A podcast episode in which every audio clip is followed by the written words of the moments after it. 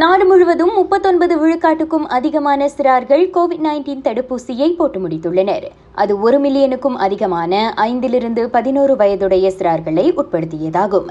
இதனிடையே பிகிட்ஸ் திட்டத்தின் கீழ் சிறார்களுக்கு முதல் தடுப்பூசி போட இம்மாத இறுதி வரை மட்டுமே கால அவகாசம் வழங்கப்பட்டுள்ளது. நாட்டில் நேற்று ஈராயிரத்து முன்னூற்று எழுபத்து மூன்று கோவிட் நைன்டீன் சம்பவங்கள் பதிவாகின. இது முந்தைய நாளை காட்டிலும் ஏறக்குறைய அறுநூறு சம்பவங்கள் குறைவாகும். நேற்று ஆயிரத்து ஐநூறு பேர் அத்தொற்றிலிருந்து குணமடைந்த வெள்ளை ஐவர் அத்தொற்றுக்கு பலியாகினர். மருத்துவத்துறையில் நிகழும் பகடிவதை மற்றும் துன்புறுத்தும் சம்பவங்களை உடனுக்குடன் புகார் செய்ய ஏதுவாக புகார் அளிக்கும் அமைப்பை சுகாதார அமைச்சு மேம்படுத்த திட்டமிட்டுள்ளது. அவ்வமைப்பு புகார் கொடுப்பவர்களையும் பாதுகாக்கும் விதமாக அமையும் என சுகாதார தலைமை இயக்குநர் தெரிவித்தார்.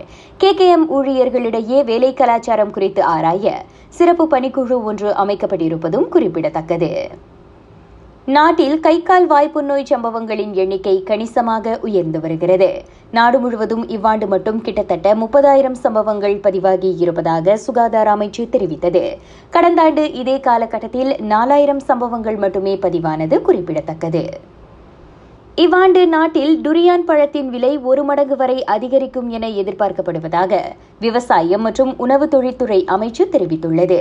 நிலையற்ற வானிலையால் அதன் உற்பத்தி ஐம்பது விழுக்காட்டுக்கும் மேல் குறைந்திருப்பதும் உரத்தின் விலை கணிசமாக உயர்ந்திருப்பதும் அதற்கு காரணம் என அவ்வமைச்சு கூறியது. ராகா செய்திகளுக்காக நான் திவ்யா வேகன் ஜான் வணக்கம்.